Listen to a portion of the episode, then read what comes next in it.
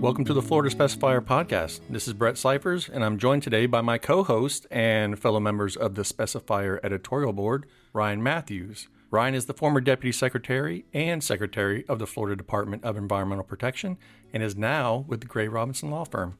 Good to have you here, Ryan. Happy to be here. Next is Jeff Littlejohn. Jeff is the Specifier's founding editor. He's also a former Deputy Secretary at DEP and is now a principal at Long List National Stormwater Trust and on site performance. He's also senior advisor at the Adams and Reese Law Firm. How are you, sir? I'm okay. Trying not to get fired. Then there's me. I'm the former executive director of the Northwest Florida Water Management District, current partner at Anfield Consulting, and I host another highly underrated podcast called Water for Fighting. And now, our guest of honor, and from this point forward, co host for the editorial board podcast, the editor in chief of the Florida Specifier, Patrick Gillespie. Patrick is an old hand at Florida government, public relations, and journalism, who, in addition to being the guy that keeps the trains running on time, is also a government affairs advisor with the Adams and Reese Law Firm. Gentlemen, great to be with you today. Oh, okay. Yeah, nice to see you. We're doing this again already? TGIF.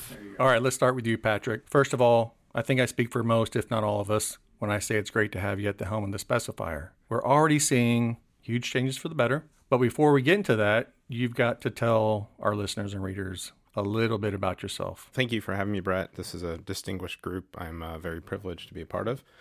So I appreciate that. Wow. There we go. Sucking up already. You're recording. You're recording this, right? It's recorded. The sarcasm, you can't see that because it's just audio. well, well, thank you guys for having me. So, just a little bit about my background. So, I actually came up in journalism. My desire was to be a sports reporter. So, I, I spent about a semester in college doing that. Uh, moved into news and then made about a 10 year career as a newspaper reporter in Dallas, Texas, Columbus, Georgia, and Fort Myers, Florida, mostly focusing on the court system and, and crime. So that was a little bit of my background. Moved to Tallahassee about 12 years ago and then moved into communications, public relations, and then eventually uh, moved into operations and policy role at the Florida Department of Management Services. So that's a little bit of my background. Along the way, I made a stop as the press secretary at DEP. So spent some time working with uh, with Jeff and, and Brett and some other folks here in town on some of those environmental issues. So happy to kind of get back to some of my journalism roots. Nice. Glad you're here. So I got a question for you, Patrick. I, I think what was what was enticing about, as you said, joining this august body that we have here primarily just being able to continue to work on my writing and editing, which I've always enjoyed doing. Obviously, working with a good group of people that I enjoy working with, and, and just being able to uh, to kind of get back into that world a little bit. Well, I, I, have to say, you've already added a lot of momentum to our efforts. Uh, you know, I think we've seen in the two issues now that we've published for the physical paper an improvement in just appearance in the the content that's provided and I think we've got a lot more to discuss as it relates to the evolution of not only the specifier but the the specifier podcast. I mean, we've talked a little bit about this, but I think my time at DEP spent a lot of time working with the specifier. That it was a newspaper that would always come around and ask a lot of questions and, and be interested in focusing on very specific kind of niche environmental news. In the last few years, as I've seen it, some of the content and some of the, the features have maybe not been as professional as I think they could be. And so I think one of my big focus areas is wanting to make sure that the specifier can be a source of regulation that's going on, ideas and pilots and things that are going on in the environmental space, because I think sharing a lot of that and being a platform for that is very important. Sometimes different industries can get siloed, and so it's it's important to bring all of those different ideas and, and news that's going on in this industry into one spot. And so I hope the specifier can be that place. Agreed.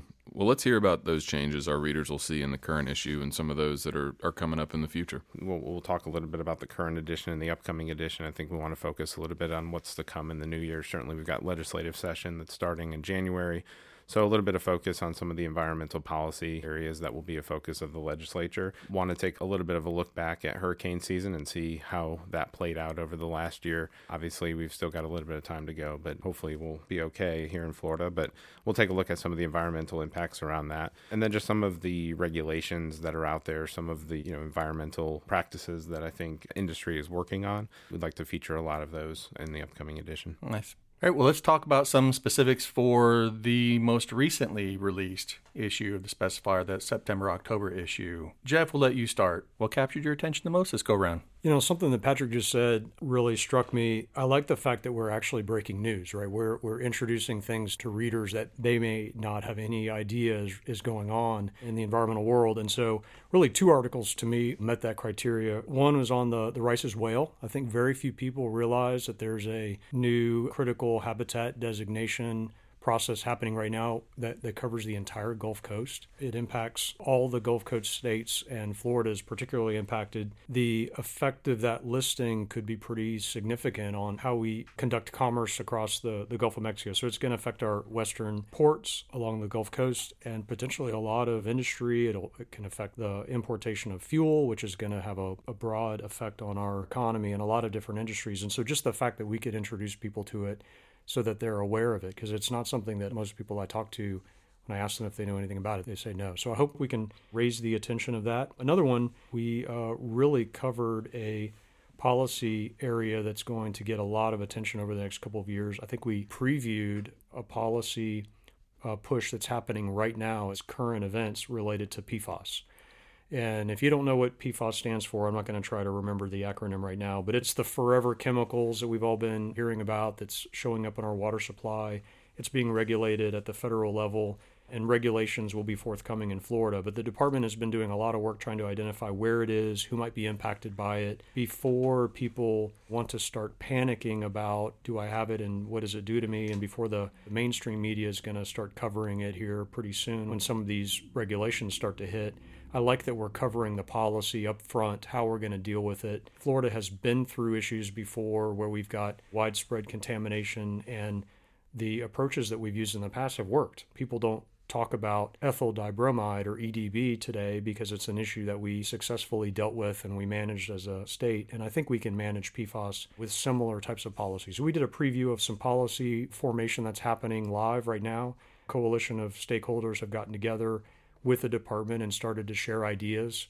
And I think those ideas are going to start to get traction, and hopefully some of them will get moved forward a little bit during this legislative session.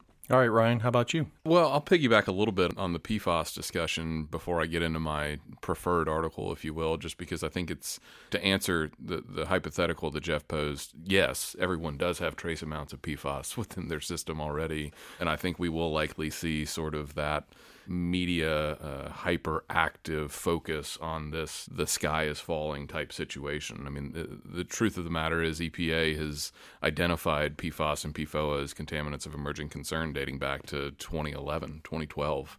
There's mass class action lawsuits going on against manufacturers of the substance because it literally is everywhere. And so the question then becomes how does the state legislature in the midst of uh, federal class action lawsuits and, and EPA regulation interact with both federal standards that are being set. I mean, we've seen some states set standards that are just quite frankly asinine and you want to name names unrealistic. California but just unrealistic from a mitigation standpoint so I, I, think that will be interesting to see how much does the legislature act. And I think multiple PFAS articles we have in this edition are helpful to kind of guide what might be coming. So that was one. Secondly, I'm just sort of a nerd for rulemaking. And so the stormwater rules that are being updated and, and proposed by DEP, I think are very interesting and, and often, you know, promulgation of rules at the department level it does take that niche audience to actually want to pay attention and follow throughout the process. It's a little bit different than legislating because you just have public involvement on the front end and throughout the process, which is always a good thing. You also have the department doing their best, whether it's DEP, DOH, DMS, any rule, uh, any entity that's that's promulgating a rule, providing public workshops. So the particular stormwater updates that have are probably long overdue have caused quite a bit of stir in terms of what developers, engineers, local governments are going to have to comply with with these changes. And and so I kind of wanted to ask the group because I think we've all in, in one shape or form have had a client, multiple clients potentially, who have been surprised at the words on the page as they've come out. So just sort of to ask this group, what do you think is going to happen here? Because ratification is necessary. The legislature has to approve the ultimate product. I'll ask you, do you think is the department going to change their tune, change the rule? Will the legislature ratify as is? Will the legislature force changes? I'm interested to hear y'all's thoughts. And going to what you said, there are a lot of people surprised, but I don't think people that are clients of yours, Ryan. Certainly not mine. You can say, hey, there's a stormwater rule being drafted. You might want to participate uh, in what's going on. I think that's what happened in that ratification process last year was no one bothered to read it. Something comes out and then they panic. And that's a problem. But if you want my prediction, my prediction is they're down the road toward ratification. They're going to come back. I think they've got to change it somewhat, rightfully so. I think in some cases, reasonably. But I think uh, in the end, if not this year, it'll eventually happen. So, Brett, do you think it'll be ratified this year, but with changes? In my mind, that's the most likely scenario.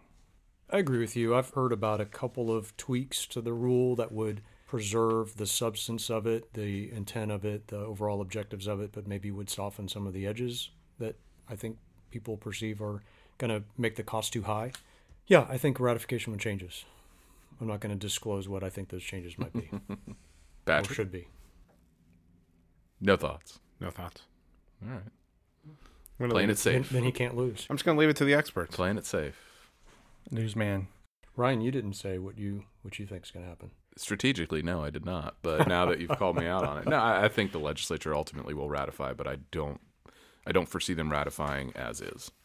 Yeah, I agree. That's more foreshadowing to uh, them working on that language, folks out there.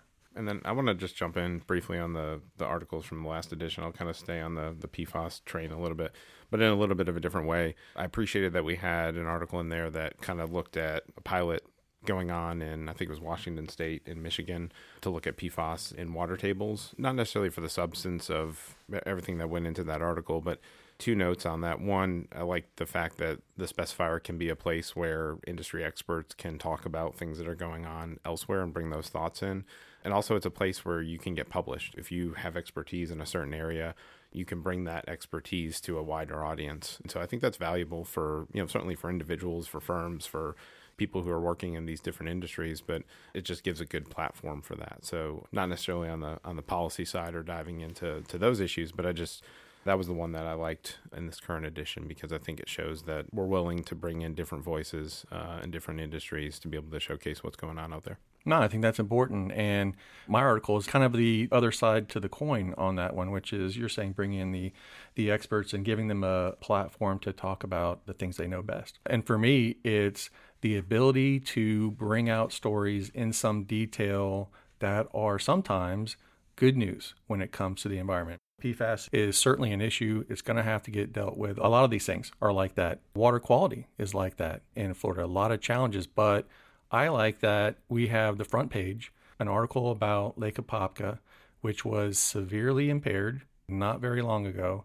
And recently, they're actually hitting that TMDL line for phosphorus. That's a big deal. It doesn't happen a lot. It doesn't happen everywhere. It's not done. Mike Register and those folks have done a great job, but they're not done with their work. But I like the fact that we're able to put news like that out so people can see, is like, if nothing else, some of these places are going definitely in the right direction. Yeah, and you're, and you're not necessarily going to see that in every major legacy news publication or TV channel. They're not. They're just not going to pick up some of that stuff.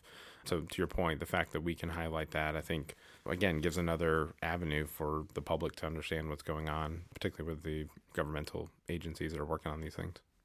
Yeah. And since you're the boss, you can claim as many articles as you want. You talked about PFAS a little bit, I think appropriately. Do you have something else in there that you liked? Uh, You know, I think it was just a good, uh, not a particular article, but just a good mix of different topics. You know, I think we hit a lot on water quality, we hit on regulation. Certainly, Florida is just ripe for environmental news and issues that happen, and we're not limited to water quality only or waste issues only or air issues only.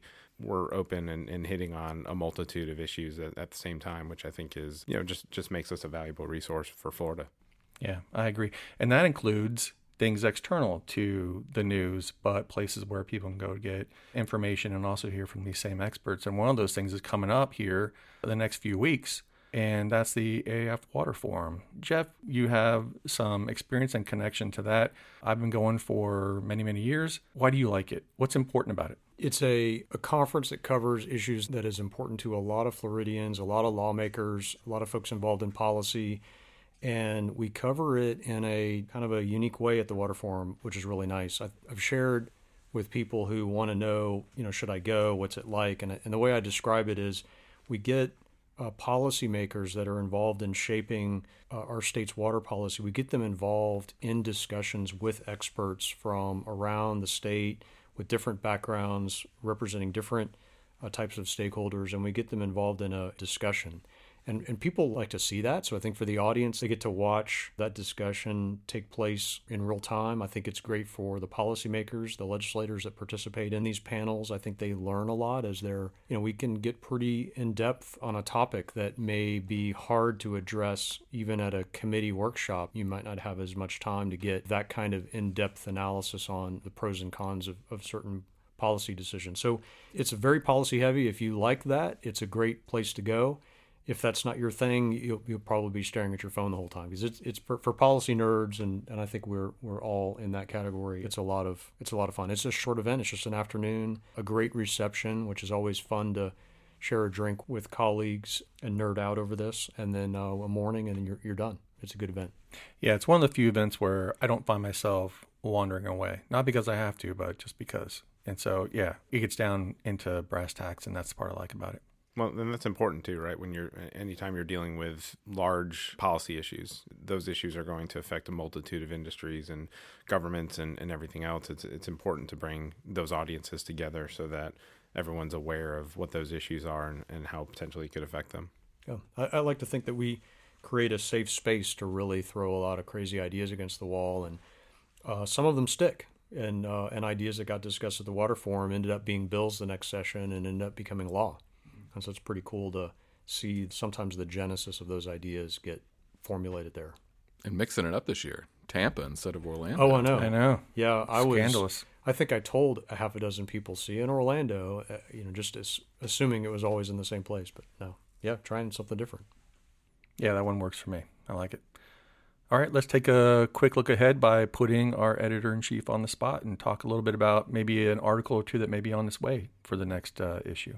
Well, I want to hit on one thing, which yeah. is which is the specifier online, um, and talk about that for a minute. So, you know, I think traditionally that website has just been a place that you can land. You can click on a PDF of the past article. We've moved away from that. So, if you go to floridaspecifier.com, you can see that we have moved to more of a traditional sort of news website where you're not just clicking a PDF and then scrolling. Actually, each individual article is, is laid out there. We're also starting to add more breaking news or news that occurs in between editions. It's a little difficult when you have a publication covering a two month span. Sometimes news happens and you have to react to that. So if you go to the website, you'll see that we're starting to load in articles that didn't fit our last deadline but are impactful in in the next few weeks and months. So definitely check that out because I think that's going to end up being a, a, resource. We've got some other things that we have planned in the works to uh, add to the website to just make it more of a uh, live, living place where people can go for news. So I just want to make a quick plug for that. Yeah, no, that's uh, that's great and important. Ryan, you and I have got some interesting conversations coming up on the podcast. What are you looking forward to? We do. We've got a number that should be coming out here in, the short term, I will say. Mr. John Bell from Greater is going to talk a little bit about with us water conservation and some of the recent policy developments surrounding that topic. We've got a host of podcast guests from Dewberry talking about a number of issues, whether it's water consumptive use permitting, rural utilities in the water and wastewater space, as well as response and recovery to large scale storms and some of the work that they've been doing across the state. We had the pleasure of interviewing a couple of members of the Florida House down in Marco Island, and so those should be forthcoming as well. And then uh, Mr. Matt Leopold going to talk a little bit about waters of the United States with us. So we're excited to roll that one out. All right, I think that's a good place to close. Thanks for listening to the Florida Specifier podcast. If you like what you hear, please be sure to hit subscribe on whatever platform you use to listen, and don't forget to leave a five star rating and review.